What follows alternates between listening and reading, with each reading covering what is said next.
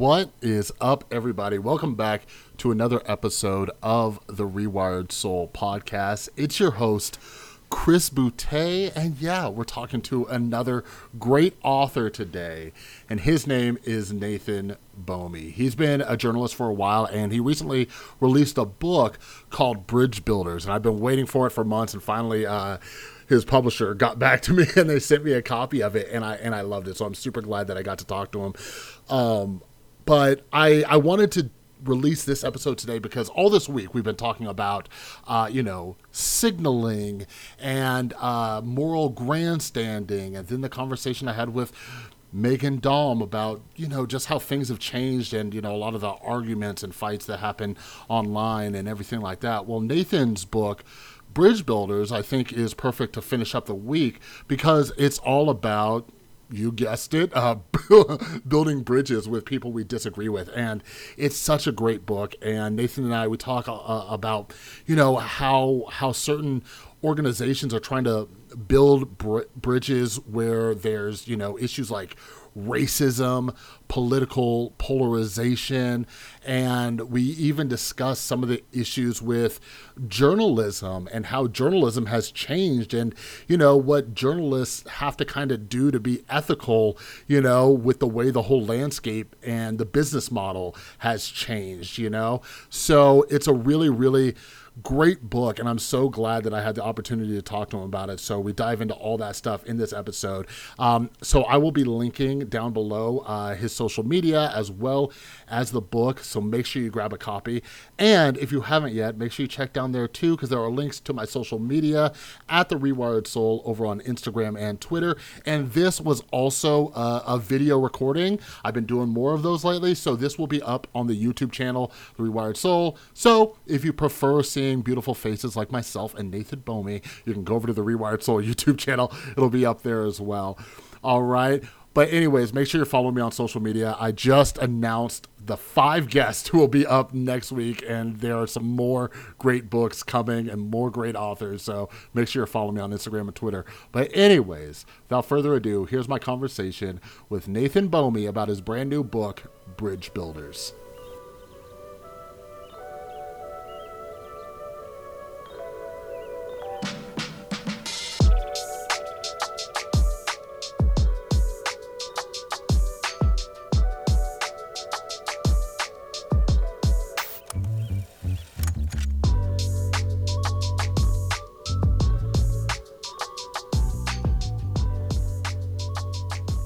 Right. Hello, Nathan. How are you doing this morning?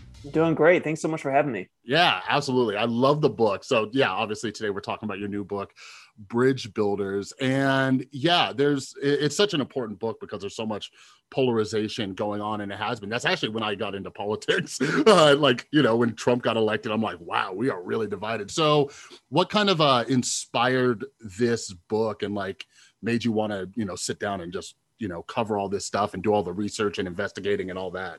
Yeah i mean well two things. It my second book was called after the fact. It was about the erosion of truth and why mm. we are so immersed in misinformation how that gave rise to donald trump the conditions were there for him to capitalize on and, and end up capturing the white house not necessarily the other way around although obviously he exacerbated the situation so I walked away from that book with this, you know, really deep and disturbing uh, belief that we are so uh, immersed in toxic polarization that how can we possibly do anything about it? And I said, mm-hmm.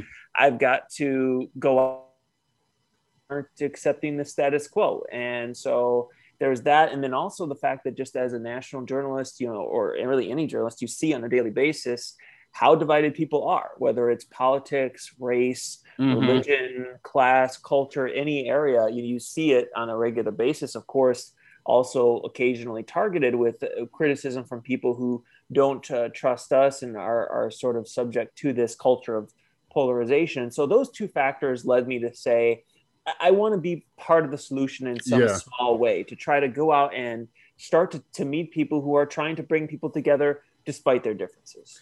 Yeah, no, one of the one of my favorite parts of the book is like you you went in the trenches and like I felt uncomfortable during some of those situations, and I, I want to dive into that. But uh, yeah, you just you you touched on uh, something I, I really I'm really interested in, like you working in journalism and you know misinformation being an issue. How much do you see media playing into the the problems we have?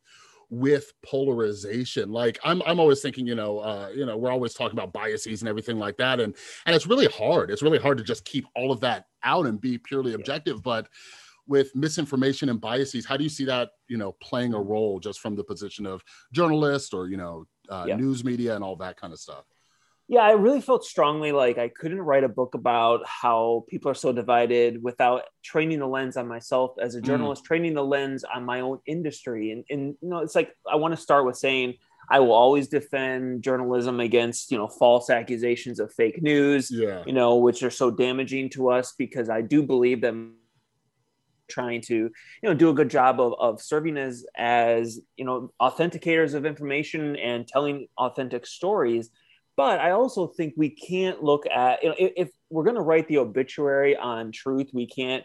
I, I, think that there's going to have to be a few lines about the role that professional journalists may have played in causing that ailment, mm-hmm. you know, that led to that. And I think, you know, I, I, I certainly hyper partisan media have obviously been a significant catalyst in the uh, erosion of truth and the rise of misinformation and the further division of Americans. But you know that's almost sort of obvious and self-evident i wanted to take even a closer look to say how about those of us as more mainstream journalists have mm-hmm. maybe just in small ways uh, ended up sort of contributing to a little sensationalism here a little sensationalism there maybe the headline gets a little bit you know out of mm-hmm. whack the story gets a little bit too hyper focused on uh, conflict and not quite as focused on solutions that i think is really what people are so hungry for and so I, I think you can't talk about have this conversation without at least acknowledging that yeah journalism has played a role in mm-hmm. contributing mm-hmm. to divisiveness and so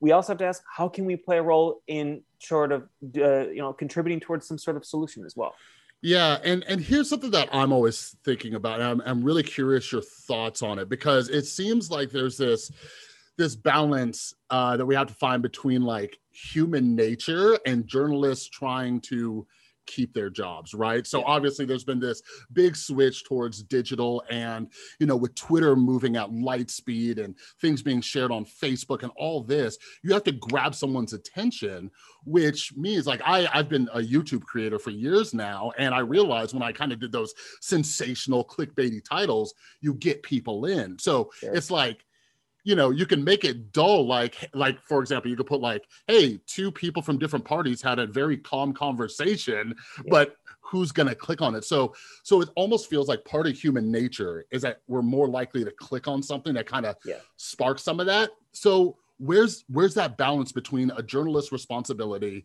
to not be so sensationalist and be mindful of the headlines but also knowing about the human nature and getting people to click and read and be interested. How do you yeah. how do you balance that? No i think you're right. I think that we can't ignore the fact that you know the business model of journalism has completely changed and it's not going back to what it used to be. So as much as we'd like to maybe live in a world in which um, you know the the really sort of nitty gritty journalism of days gone by maybe is all that you needed to do to get and, that people sort of subscribe just because that's part of life you know now it's you, you got to work a little bit harder to get people's attention pretty clearly mm-hmm. to your point and so i i think you know the, what i learned in writing this book and talking to some journalists who are on the ground trying to sort of tell authentic stories is that you know they're choosing nuance over caricature but there are ways mm. in which to do it in a very a very authentic and engaging way i think that americans are pretty smart now and are actually pretty fed up with sensationalism. I think that they yeah. are are they want that authenticity. And if you look at a pro- approach by uh, some organizations like the Milwaukee Journal Sentinel, for example, which is part of the company that owns my employer USA Disclosure, but they they actually stopped doing most of their like hot take journalism where they mm. were you know just putting out these uh, these controversial headlines or you know uh, you know big, big, opinions and they started to focus more on solutions and what they found mm. was that their traffic actually went through the roof why because we got plenty of hot takes. Like that yeah. is in full supply. In some ways, you're cutting against the grain now if you're doing the opposite. And so mm-hmm. I think that there is demand for that sort of content because there's so little of it. And I think um, but it is it's difficult and i think there's always going to be a temptation to mm-hmm. you know trend toward the sensational but i think the encouraging thing is that americans really do want mm. something mm. that looks different yeah yeah and and you know like i look at my own personal experiences uh you know as you as you probably know i, I read a ton and i'm always looking for books that you know I, I i, was talking to someone the other day and I, I was like i'm looking for books where the author will argue with themselves right mm-hmm. because you mm-hmm. can find one that it's just all one directional and yeah. you know i you know it's human nature to love confirmation bias and something that agrees yeah. with us but sometimes what i do is i'll actually read books on two different extremes you know uh, and and you know even as somebody who's you know very uh, liberal leaning i'll follow people on the right and read their stuff i'm like because these people will point out something that i might be missing even yeah. if i don't agree with some of their ideology or policy or you know whatever so i can definitely see you know that that more people are kind of looking for just more information and conversation yeah. and all all that. Um, yeah, and and speaking and speaking of conversation, like you start out the book, uh, and I, I kind of mentioned how like some of it gets uncomfortable. so there's that organization I wanted you to uh, kind of yeah. tell people about. Uh, Be yeah. the Bridge. I think I yeah. saw it or something similar in a docu documentary not long ago, but. Can you kind of talk about that organization or that group and what they're doing to kind of try to bridge the divide uh, with these racial issues that we're dealing with, especially since yeah. last year?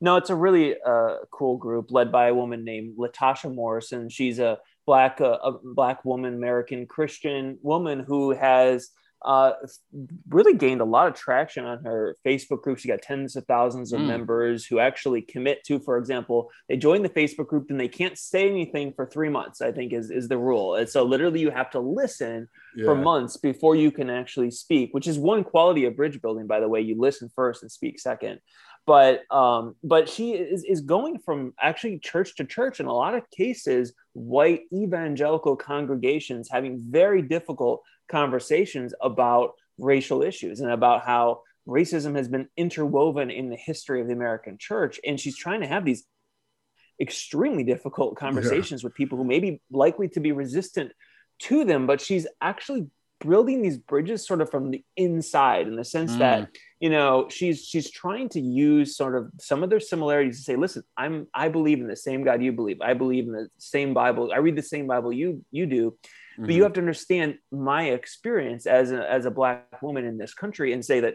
we need to talk about the history of, of race racial relations and racism in this country and we can do that in a way that doesn't shame or humiliation but does focus on accountability. And there is mm-hmm. a distinction there. You know, I think a lot of times we feel like if we talk about things that happened in the past, we have to shame other people. But actually, mm-hmm. she's saying, listen, no, let's lament. That's the word she uses is, is lament, mm. not shame. And she draws a really just real distinction there, which I think makes a big difference. Is she's connecting with people who are otherwise the media tell us are not not receptive to these sorts of conversations. So I think the way you approach it can really make a big difference.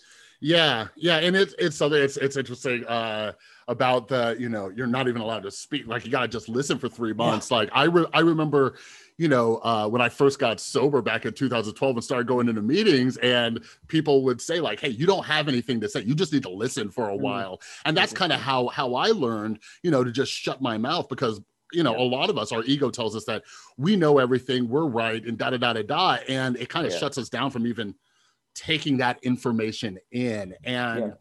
and you know a lot of us don't even take the time to sit back and question what we think and what we know or we think we know and yeah.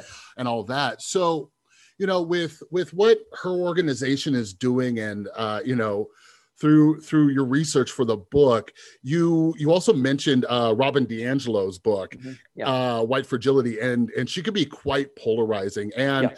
I, I recently wrote like an in-depth piece on her on her yeah newest... I, I, read your piece great piece by the oh way. Oh, thank you yeah, yeah like i it feels it so you you probably know what i'm talking about it feels like there's a lack of nuance so mm-hmm. like yeah you know in, in my opinion her her primary argument is that we don't take criticism very well right. and and you were kind of just mentioning that when she goes church to church and like hey there's a way to do this with a conversation without shaming. So Yeah. do you see a difference between like robin diangelo's approach and then what like uh you know be the bridge is trying Mhm. to do? Do you see a difference or are people interpreting it different Yeah. like what have you seen there Well, you you've read White fragility more recently than I have, so I don't want to do a full scale book review. But I would Yeah. I would say it's been a couple years since I read it, but I would say that what I appreciated the most from the book was that she is saying you know white people need to accept the fact that you know we we have to have conversations or we have to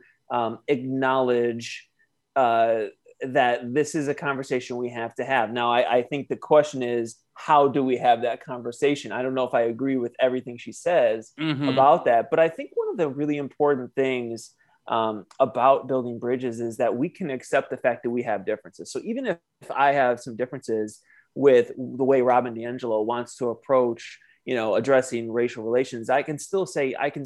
I, I appreciate some, you know, this here or that there and Mhm. I, I I could see that in the piece that you wrote as well. I, I thought you did a really wonderful job engaging with it and uh, with her with her new book is, is what your piece was about primarily. But uh, but no, it's it's you know again like I also look at for example Ibram X Kendi, kind of similar sort of Mhm. genre in the book um, How to Be an Anti-Racist, where you know I think there's a lot in there that maybe you don't agree with everything, but one of the things that I really appreciate that he says is that racism is more of a spectrum that you're not really racist or not racist it's sort of Yeah. like a spectrum and i think that that is something we have to people like myself of course have to really embrace to say it's not you're er, you're either racist and you remember the kkk or you're not right and you're this perfect person you know it's like there is Yeah. middle ground and Yeah. there's a spectrum and we have and, and once you understand that maybe the shame of the conversation is is gone and we can say well let's how do we get better you know how do we move move in the the right direction and that's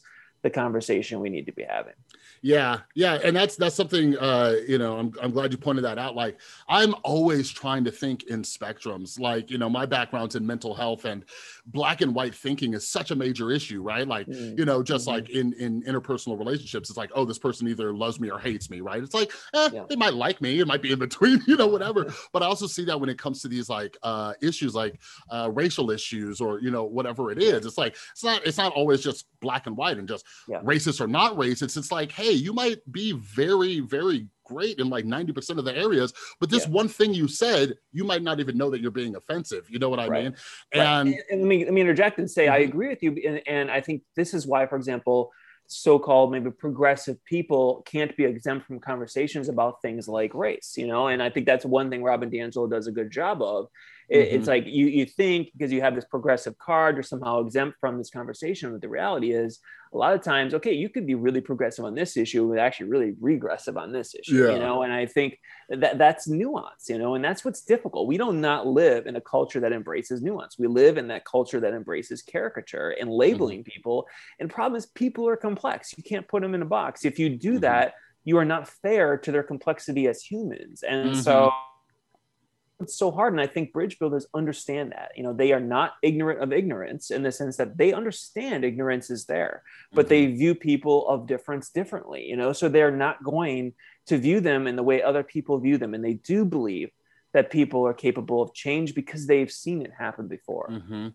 yeah. And so I, I, I have a question for you because I it's something that I've been working on for years, and I imagine you have a lot of experience with this, but it's just getting uncomfortable and having Mhm. uncomfortable conversations. Um, again, just my mental health background, like you know, I've had to learn to be comfortable in the uncomfortable. And Yeah. Uh, you know, I think we have uh, you know, defenses that pop up when we get into these uncomfortable, you know, situations, you know, it's just like biases and cognitive dissonance and like our our, our tribalism and you know, even Yeah. if we're talking politics and it's and it's feels like that's one of the reasons why it's so difficult to get into this nuance. So I'm wondering what what are your tips or tools that you use? Because I'm sure while doing this book and like meeting new people, I'm sure someone said something that you just wanted to snap, right? like, how do you chill? How do you sit with that Yeah. uncomfortable listen and uh, uh, Yeah. feeling and open up and be receptive to Yeah. their ideas and their views?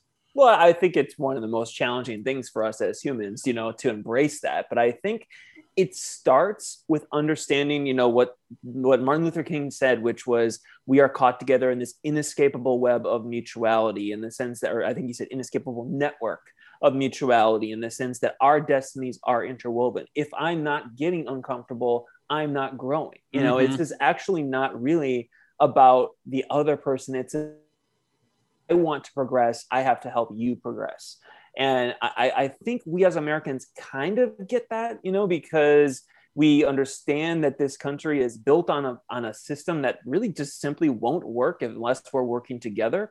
And so I think it's it's actually sort of a pretty logical thing to say if I'm not challenging my own assumptions, then I am actually going to end up remaining static. And if I remain static, then I'm really moving backwards. Um, mm-hmm. But I no, I think it is extremely challenging. But I, I, I think that we we have to understand. Uh, Valerie Kaur in her book "See No Stranger," which if you uh, you you're an, an epic reader, if you haven't read that one, you should read it. It's amazing. I have, book. but I'm writing it down right now.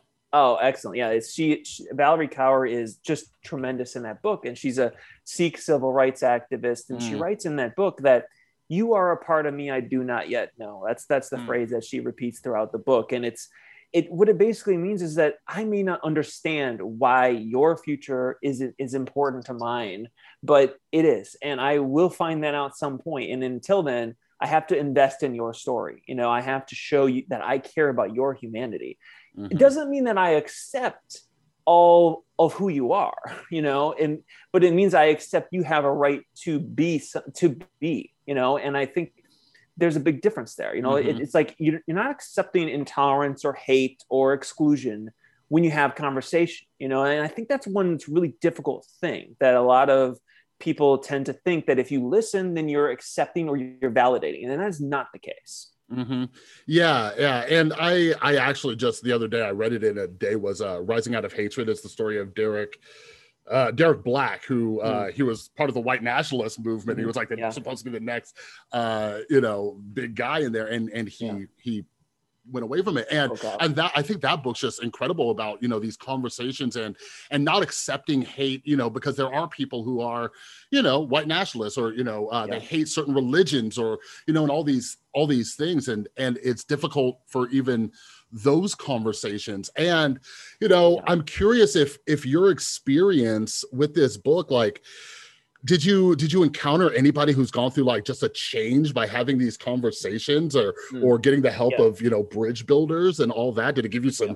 hope that this can happen yeah I think a good example would be someone like Bob Inglis, who is the Republic, former Republican congressman from South Carolina, still a Republican, I should say, just former congressman. yeah. Um, but he's a proud Republican, you know, and uh, and yet he has become a really vocal advocate for the need to take action on climate change. Mm. And the way mm. that happened is not because someone argued him into it or he saw some you know zinger of a tweet it's like oh yeah i changed my mind based on that no that that doesn't happen you know it's yeah. like what he what, what happened was he uh, had relationships with members of his family and then a friend in Australia who basically showed him how caring about climate change does not require you to be an earth worshiper you know as a christian you know he's yeah. like i always thought that if i was going to care about the environment then i was like somehow worshiping the earth and that goes counter to who I am as a Christian. Mm. And he mm. said, no, I can, I can care. I can be more of a steward of the earth because, you know, the Bible talks about stewardship and it does. And you, if you focus on words like stewardship and less on focus like, mm-hmm. do I believe in climate change? That's a tough word for a lot of people of faith because if you're asking them to believe in something, you know, say, I believe in this, I believe in, in this God or this, you know, deity here, but I, I can't, so I can't believe in that. Well, maybe it's about just you know building these relationships between people who aren't like each other and saying actually you can i can help show you my perspective instead of sort of preaching at you and telling it to you. And so mm-hmm. he has completely changed. He is now going throughout the country. He's gotten tens of thousands of republican conservative members of his group dues paying members who are saying we are going to try to convince our legislators or the people who are like us to take action. And I find that really interesting because he's building bridges with people who are like him. Yeah. And and I think that that's actually sometimes the way that we can actually make change in some of the most difficult issues. It's like, okay, maybe someone in the far left can't reach someone on the far right, but you may be able to reach someone who's kind of on the fringes who then can reach someone else. And you know, I think that mm-hmm. it's like you can't build a bridge across an ocean. you know, yeah. but sometimes the the divides we think are oceans are actually rivers. Yeah, no, absolutely, and that's something that in you know uh, I try to think about. Like I'm I'm half black, and I you know mm-hmm. I see these issues, and people you know on my side of the family, the uh, you know my black side of the family have struggled yeah. with some of these racial issues in the United States, and you know so I'm always reading. Like I will read like you know I'll read Robin DiAngelo, I'll read sure. Rex and stuff like that, and I'm like, okay, well you know maybe maybe some maybe some parts are like really far left, but it's like yeah. how do we how do we talk and get and and start start moving a little bit more this way so we can actually have conversations and not just yeah. shut someone out. So yeah, I, I love that example because sometimes it's like someone on the inside has to kind of have that that yeah. change.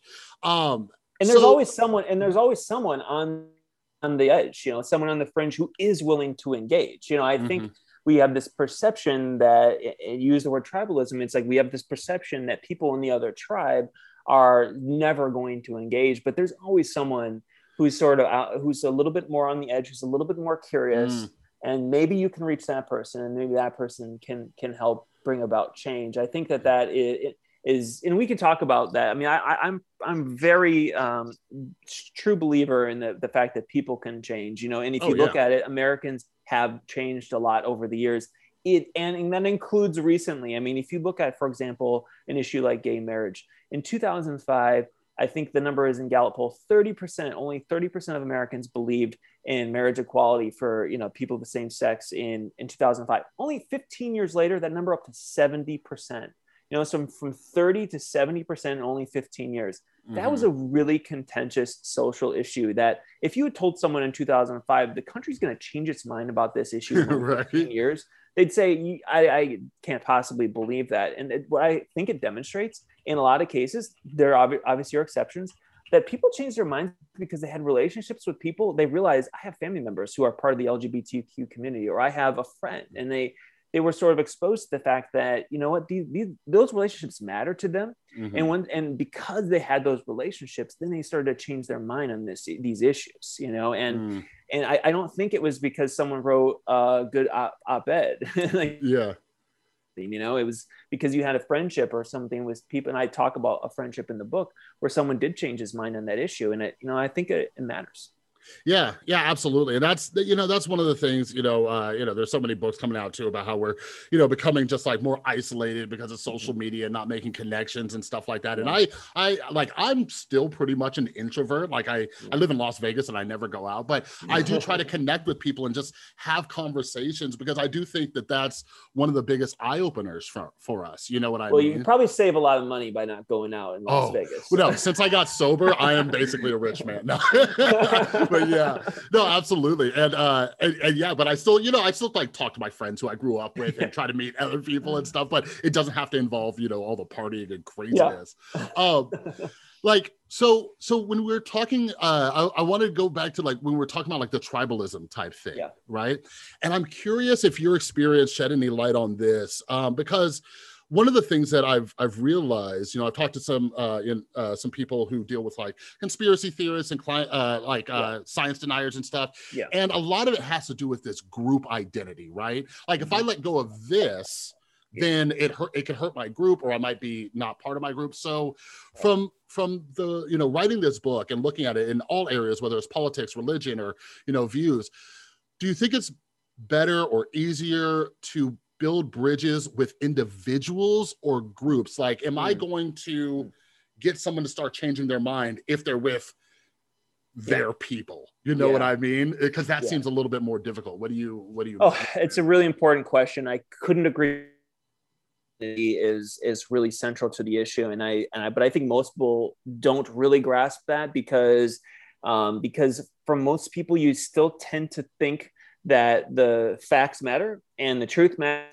right. But I have to say that a lot of times it doesn't. And that is very difficult for me as a professional journalist to acknowledge. You know, like I, I work, I've worked, you know, for my whole career in an industry in which I'm dedicated to validating the facts, reporting the truth, telling authentic stories. But that's often not enough because if the truth is contradictory to your group identity, mm-hmm. then and you are not going to be willing oftentimes to engage with it you are it's it's much more costly to you as an individual to acknowledge the truth than it is to remain loyal to your group. So that's what you're you're speaking to, of course. Now, mm-hmm. in terms of the question about how do we do we engage with group or the individuals, I have not seen a lot of very successful examples of people trying to engage, uh, trying to sort of engage with the group and change the group. I think it because I I, I don't see in the social media age, which you talked about, mm-hmm. much top down change going on. I, I, in the sense that uh, well, in a positive direction, I see it more in the negative direction. right. You know, and um, it, it's it, you see more, especially in politics that the politicians are only going to change if the people change. You know, I I, I think going mm. back to mm. gay marriage, I think that that was a good example. I think people changed and then the politicians changed. You know, and I think, and I don't, and I know that's an argument. You know, I, my perspective in this book is pretty firmly on the people probably have to change before the politicians will change. Mm-hmm. Evidence that it'll go the other way because we don't really live in a world of like the 1960s when John F. Kennedy could give a speech and say, "Ask not what your country would do for you," you know, ask what, or you know, mm-hmm. it's like I I think that that that is I, I would like to live in a world where we could have like a leader who would just inspire us to change. You know, that I would mm-hmm. like to live in that world, but I think that world is gone most for the most part because of the fractionalization of media and the fact that it's so difficult to get people's attention and we do live in this tribalized world I just don't see like voices from the top really changing things. Now, I do think Joe Biden has done a good job of dialing down the temperature, for example, and I think yeah. things like that matter. They they can help. I don't think that it's enough necessarily to to bring about broader cultural change. Yeah. So so that that brings up some, you know, just a million other things in my mind. Like I I definitely agree it cuz it, it seems it seems to just that politicians pander to the people, right? Like when yeah. we're talking about, you know, voter fraud and, you know, those conspiracies and all that, it's, you know, they, they walk this fine line of like plausible deniability where like someone like Marjorie Taylor Greene, for example, she won't straight up say like, I believe in QAnon conspiracies, but she'll say right. things to, make sure that those people vote for her and same thing with like you know trump and you know right. there, there's people on the left who do it too so here's here's a question i have for you because it, it involves politicians because we've seen you know them actively using social media as well but where where do you think social media plays a role in this? Like do you think here's here's what i want to ask. Do you think do you think social media has any place to help build bridges? Like, do you think it's possible to have a conversation yeah. with someone in a tweet in a Twitter thread or something yeah. like that? Or or what should I, we do if we want to have a conversation instead?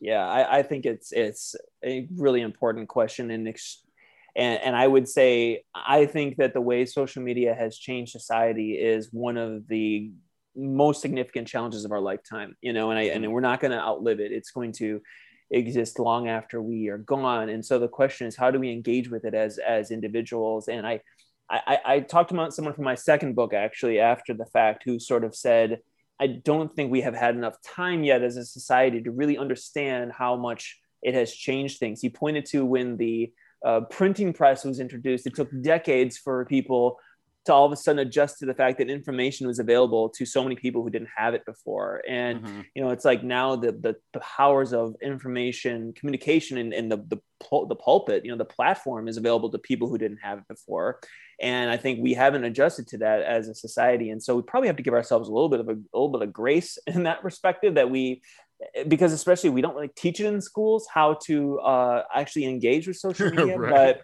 so i think that's one thing to start having a conversation about is maybe we need to start at the very basics which is schools.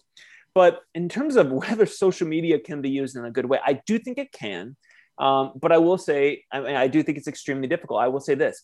For this book i was determined to do at least one chapter in which i featured a group or someone who was using social media to bring people together. I was I was absolutely determined. Yeah. It was the most difficult subject I could to find. I mean, it was like the most difficult because it just left finally, you know, networking with uh, journalists I knew who pointed me to this group, you know, really organic um, group that has developed called the Everyday Projects, mm-hmm. which has basically formed these Instagram accounts throughout the con- throughout the world. Started with Everyday Africa, a couple journalists in Africa, just basically posting basic photos of, for example, someone getting a cup of coffee, someone going up an elevator, someone fixing a car, just very basic, mundane elements of, of daily life that people on the other side of the world can recognize to see, you know what, I get a cup of coffee every morning. I go up the elevator every day. I mm-hmm. get my car fixed. And it connects you as a human to someone on the other side of the world and says, you know what, maybe we're a little bit more alike than we realized. And, and even despite our differences, which you can actually grow to appreciate when you understand we have some shared humanity. And I think they're kind of paving the path for how social media can be used in a more productive way mm-hmm. hundreds of thousands of followers. So people are actually interested in this. Like they they like it, they get it. The lesson I think for people in who are who are in control of accounts, for example, that have lots of followers, is mm. show images that actually aren't sensational. You know, show things that are daily life and and be very mindful of the diversity and the imagery that you're putting out there and but actually be very intentional about saying I can use this platform to actually not necessarily show the highlight reel of daily life, but show the authentic, authentic images of what life is really like, mm-hmm. because that's where you can actually form true lasting connections. Yeah, so so just just to have you know the the cynical Chris come out real quick. Like I think about I think about incentives, right? Like what yeah. is incentivizing somebody to do things? So yeah. just off the top of my head, like if I'm thinking of stuff that Ted Cruz puts on Twitter, what is Ted Cruz's incentive to yeah. post just like, hey, look, people on the left and the right, we're all getting coffee, right? You know what I mean? Like, yeah. and, and, think like, what is his incentive? Like, if he had to weigh the pros and cons of, do I do this and like just these pictures of people, like, and so we can connect, or do I really pander to, to my base and say, don't take away our guns, you know, like all and like, you know, yeah. immigration and all these other things. Like, so how do we incentivize people like that with such large platforms? Where where is that for them? Yeah, I, I think the fact that social media companies profit off of division, you know, they mm. profit from tearing people apart is you know is a structural issue that is obviously not going away anytime soon and is the reason why this is so difficult you know it's why i don't think i have a good answer for you you know mm-hmm. and i think it's important to say that you know a lot of these things are are going to remain. I actually am very purposeful about saying and i don't really say it in the book but i, I mention it that I'm not necessarily saying i'm optimistic about the country's future. i actually i'm not sure that i am. What i'm trying to do with the book is to say here's what a better path might look like. And I can't say with kind of any degree of confidence, I think things will get better because of what you just said. The fact that, yeah, you know what, social media is designed to divide us in a lot of ways. So I guess the only two options that I see are somehow completely redesigning the incentive structure for social media, which I don't see how that happens uh, in this de- democratic capitalistic society. I mean, know happen that I'm not thinking of that I, so people who are smarter than me will think of, or the people have to change and to disincentivize that sort of behavior. And and I that's why I, I, I focus so much on grassroots organic people who are mm-hmm. you know, leading organic movements to try to actually bridge these differences and then undermine that sort of rhetoric. Yeah, no, it, it's it's interesting because I think I think people people like us we can we can think about how difficult that road is, but I think just you writing that book, you have to be an optimist. And and you mentioned earlier like people change. Like I am the biggest advocate for people changing. Like nine years ago, I was a drug addict who was dying and mm. you know wasn't even allowed to see my son. And like today, I get to you know at the time of recording this, I get to pick him up. We're going to go see Black Widow in the theaters, you know, and stuff like you know and stuff like that. So I am optimistic. It's just it's such a challenging road ahead. And I think you yeah. touched on something earlier where it's going to come from like the people, right? And conversations yeah. that we're all having. And hopefully books like yours get the attention that they deserve. But, you know, um, just for the last little bit here, I really, I, you know, I, I think it's a great time to shift gears. Like I really want to yeah. dive into the solutions. So, so, um, do you have any kids by chance? I do not, no. Okay. Well, someday Although I or maybe still want to see Black Widow though. Yeah, definitely. I'll let you know how it is. Um, but like, what what do you think? Like, uh, schools can do, even though you're not a parent. Do you think there's anything that yeah. you know? Uh, yeah. K through 12 or even colleges, because there's a lot of polarization on college campuses and not yeah. letting people speak and stuff like that. Like, you know, if if I just waved a magic wand and said, okay, Nathan is in charge of schools, what do we do? How yeah, do we decrease no. polarization? well, it probably wouldn't be good for me to be in charge of schools. I'll say that much. Be, uh, but uh, but because then we'd probably all have we have all we'd have is classes on uh, journalism for example because right. i think that that is actually one of the ways that we can start to to think about actually mm. reorienting people's perspective is for example you start with you know uh well let me back up and say I, I let me back up first before i get to that and say one thing i really wanted to do with this book is to talk about solutions on a broader scale because yeah the book is focused largely on more grassroots individual to individual mm-hmm. efforts. But i wanted to draw from that what are some of the things that we could apply on a, on a larger scale? Because i understand that that is something that's that's obviously essential to this that we can't really wait. We don't have time to wait for grassroots efforts to somehow pick up cultural speed.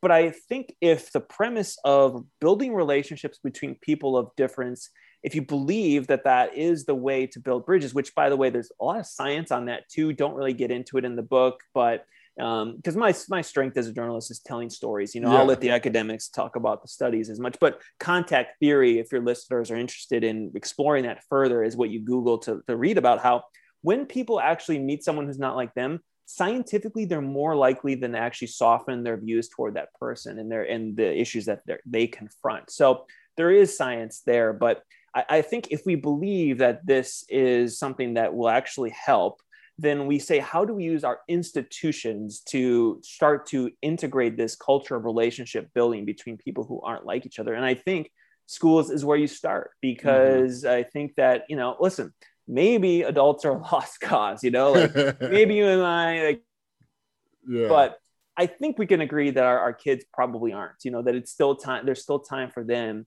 as they're forming their, their worldview to think differently. And I think that you can do things like, listen, we live in this remote video, you know, Zoom video uh, culture now where kids are lo- working remotely. Now I know they're going back to school, but, but I think in the future now we see, well, why can't, you know, this student in this classroom in this district do a project with this student in this district who's much mm-hmm. different than them you know uh, we, we unfortunately live in a country in which schools are pretty segregated by race and class and culture and oh, you know yeah. and, and, it's like but you know what? Actually we we don't need to accept that just because the system is the way it is. Maybe you know we should revolutionize the system perhaps. Until then you know we probably should do something else. And i think i think we can actually uh, start to do things like class projects where with people kids who aren't like each other. Because you know what? That's when they'll actually start to understand a little bit more someone who's not like themselves. In college i, I have this very strange um, view that students shouldn't be allowed to room with uh, people that they've self-selected in their freshman year. And oh, I, yeah. there are some colleges that are now not allowing it anymore which i think is probably a good thing. The washington post put it this way. They basically said when kids get to pick who their own roommates you know what? The white kids tend to the rich white kids tend to find the rich white kids. You right. know what i mean and that's not going to help us like how is that going to help and so um, and, and, so I, I think again there's there's a study that showed that you know actually when uh, college kids uh, white kids end up meeting kids uh, uh students of color they actually tend to often uh, to, um, to change their perspectives their their views uh, are, are, are different again, there's research that shows these kinds mm-hmm. of things matter. College is so rife right now with so much tension. Maybe the place to start isn't to say, what do we do about this person can speak or this person can speak? How about we start in the very grassroots level to say, when you're in the dorm, like if you if you're living with someone who's not like you, maybe that's where you get to appreciate yeah. the other person. And you know what? Listen, there's one bridge that can never be, be divided, Chris, and that's between morning people and night people but uh, so that part they have to be conscious of but uh, but aside from that there's a lot of other differences we can we yeah. can yeah, it, it's interesting. We don't have the time to get into all the weeds of this, but like uh, I recently there was a it was there was a story that was getting some uh, uh, some coverage in Florida where DeSantis was talking about college students needing to have like their political affiliation and you know and stuff like yeah. that and and people were seeing all the negative but kind of like what you're talking about like imagine if you know freshmen come in and one's more liberal leaning one's more conservative you yeah. can take that data put them together so it could yeah. be used for good or but people's fear is that they could take that and punish or you know do yeah. something like that so yeah. so it's weird and you know that that just gets to a whole conversation of trust do we trust the people who mm-hmm. are taking this information sure. and and all that but uh you you were about to hit on something about why journalism is such an important topic for kids yeah. to learn about and and and mm-hmm. i've had I've had scientists and conspiracy debunkers on here. My son is 12, and I'm always just trying to get him to look at things and fact check things and not yeah. believe everything he reads. He's surprisingly yeah. good at it, but I, you're the first journalist I've had who's kind of mm. mentioned this, and and you yeah. mentioned earlier how you're all about like you know truth and stuff like that. So, what? How would this benefit kids learning about aspects of journalism in school? Yeah, I think it's really crucial because students don't really learn about journalism or news reporting in school, high school or college. I mean, and I had the privilege in high school in Michigan of taking in my newspaper class. And that's one of the ways I got into journalism and you know but i think unfortunately we don't really teach a we don't teach the skills of news gathering and we mm. b we don't teach uh, an appreciation or an understanding for what journalists do. Um, I, I, think that what we should do is invest in basic journalism education in our high schools. Why? Because who, what, where, when, why, and source validation, you know, fact authentication is actually a skill you need to be a citizen now. This right? is not something yeah. like you can rely on professional journalists to do for you in all cases anymore because oftentimes they're not there. I mean, I worked for a very small publication, like public, you know, circulation, like 5,000 when I started my career.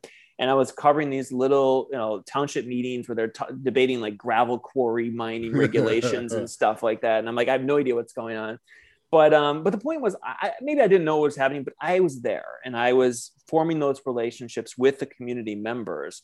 Um, but I, you know, I actually recently reached out to the township supervisor there, and she mm. told me nobody covers them anymore. You know, because the journalists have completely decimated in that area.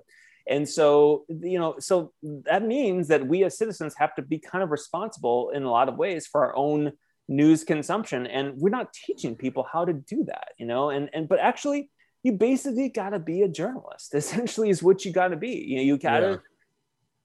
authenticate information on your own a lot of people don't know how to do that not being condescending just sort of this is how it is and i understand because historically they could rely on professionals to kind of do it for them like if you're living in 1982 america it's like you mm-hmm. pay a mm-hmm. quarter for the newspaper and they're pretty much you know filtering the world and that you, you don't have to you don't encounter much misinformation yeah. i mean you can find it if you really look hard back then but it's so much easier now and that's why we have to talk about what do we do uh, in our schools. Yeah, no, and I'm sure uh, with you being a journalist, uh, I don't know if it drives you nuts, but something that I see a lot is just with social media and influencers, and there's a lot of people who, you know, they they they cover news or they cover stories, and they have no journalistic background, so they're not yeah. bound to any any kind of standards of like integrity and some of it's not even with ill intention but they hear something and then they make a youtube video that gets hundreds of thousands of views and they they they don't answer to an editor or a publication or anybody to fact check their yeah. stuff. So so yeah personally like it's something that i do regularly. Like when i hear something i'm always like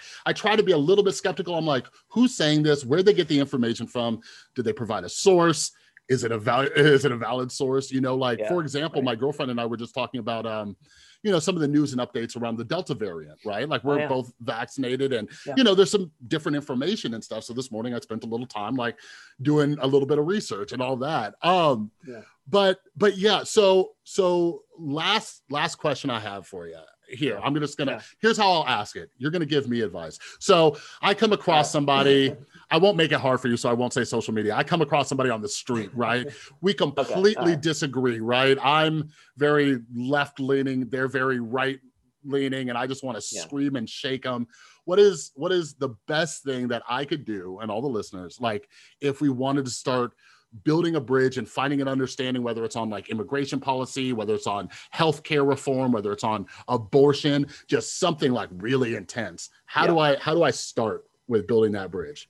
Well, I, I, would say it's it's actually pretty straightforward. I would start with listening first and speaking second. You know, I think that it starts with that. And I, I want to be clear, and I'm not saying that you listen to hate necessarily. You know, that's really a different, you know, thing mm-hmm. altogether. Mm-hmm. You know, white supremacists or something like that. That's a different category. But but for the areas of, of life where there is room for some perspective even if small room you know i think that it starts with listening because when this is again pretty well demonstrated both anecdotally and scientifically that when you listen to someone else's story you under you actually invest in in who who they are and you are just absorbing what they're talking about then they're more likely to care about you mm. and, and i think that's what's so interesting that to build bridges with other people can actually be a very selfish activity. To say i actually want to accomplish something myself. There's something i care about. Maybe you want to do something about climate change for example.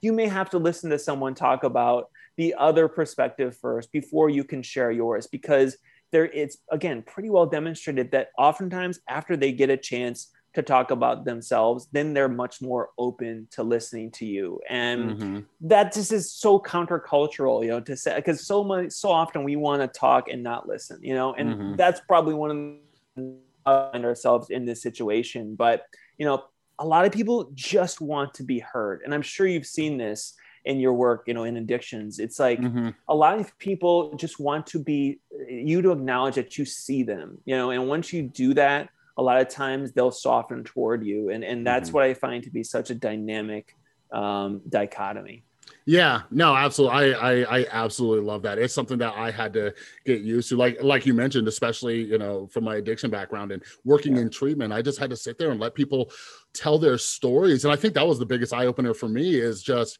oh wow no wonder why you started abusing substances you know based on you know your traumas sure. but even you know speaking to someone you know and understanding their religious beliefs or their upbringing now i can better understand their political beliefs and like you said like i i truly believe that a lot of us just we have at least this much narcissism in us right and we love talking about ourselves yeah. so if you're willing to listen like you'll yeah. be their best friend but yeah absolutely absolutely yeah. well, one last thought for you chris which is to get to circle back to the fact that I think people really can change, you know, and I and I I think it's like okay, you can listen to Rocky Balboa, you know, like Rocky Four, he's like, you know, if you can change, I can change. You know, we all can change. He says at the end of the movie, where he basically ends the Cold War, which is a certifiable fact, by the way. Uh, that's how the Cold War ended. But um, but no, if you don't if you don't take it from Rocky, it's like take it from the Reverend Doctor uh, Alvin Edwards, who is the pastor of the uh, Mount Zion African Baptist Church in Charlottesville, Virginia, who I met for this book, mm-hmm. and I, I asked him, you know, he's working on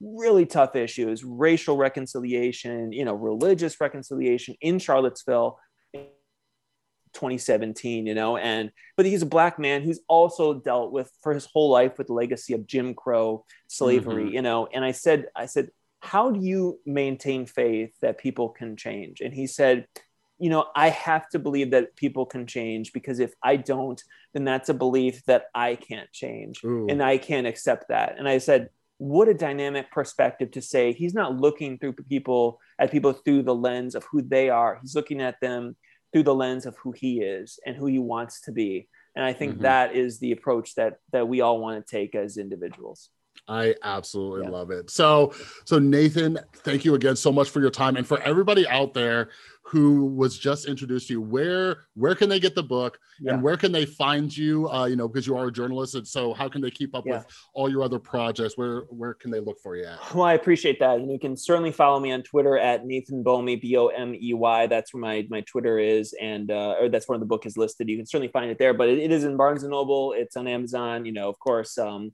independent stores. Honestly i just appreciate anyone who buys this book because yeah, you're, you're supporting my journalism, but you're also supporting a publisher that has decided to publish this book because you know, you know, it's like so many books try to do the exact opposite. They're trying to tell people apart, profiting off of that. Probably why I'm not going to get rich off this one. You know, it's like uh, pretty sure this is not going to be my bestseller, but that's yeah. okay because the point is to start a conversation mm-hmm. to say, you know, we need to have we need to talk about this because I could have come. Uh, I probably should have been the the smarter DC journalist who wrote about uh, like all the problems, you know. But uh, but I wanted to do something a little bit different, and um, and I'm Chris. It means a lot. Yeah, absolutely. I love it. I'll make sure to link all that stuff down in the description below. So thank you once again, Nathan, and I'm I'm sure we'll talk soon. Thanks again. I pre- really appreciate it. All right, folks, there you have it. There's my conversation with Nathan Bomey. And how cool of a guy is he? I had such a blast talking with him. He's like a nice guy. I love it when I get to talk to authors and they're super nice. And don't get me wrong, it's not like any authors I've had on have been like absolute jerks or anything like that. But yeah, like uh, Nathan and I got to talk a little bit before and after and everything. But anyways, anyways, make sure you're following him over on Twitter. Get a copy of this book. Get some more copies. Give them to people uh, in your life life after you read it. So we can start building these bridges as he talked about in this. And it's something i've actually been trying to do more and more um, since our conversation uh, as, as you heard towards the end of that that conversation we were talking about you know the importance of just listening right? And yeah i i remember you know back when i first got sober just them telling me to shut up for three months kind of how they do in that be the bridge organization and all that. But you know conversations are important but a lot of times we don't get anywhere because we're not listening to the other side. So make sure you grab a copy of his book. There's some great stories in there and we didn't even touch half the stuff and half the stories. Like I said, Nathan got into some uncomfortable situations and I like felt anxious for him. So it's a really good book. So go out there, go support it and check it out. All right. But anyways, don't forget to follow me over on Instagram and Twitter at the Rewired Soul. And if you're new to the podcast or if you're not new but you keep coming back and you haven't followed or subscribed to the podcast, make sure you do that real quick and if you're over on Apple, if you're listening to this on Apple, take two seconds, leave a rating and a review, and also share it with people you know. Why? Why do I ask you to do this? It's simple we're a newer podcast. It helps get the word out. The algorithm's like, oh man, people are rating this and reviewing it and following it. Holy crap, they're they're sharing it with people they know. This must be legit. So then they go and distribute it out to even more people. And we get to talk about these awesome books, learn new things, and figure out how to have better conversations and think a little bit better about the world. All right. But for all of you loyal followers out there who would like to support the podcast in any way, there's some links down below. Uh, you can get some of my mental health books over at therewiredsoul.com that I've personally written. You can become a patron.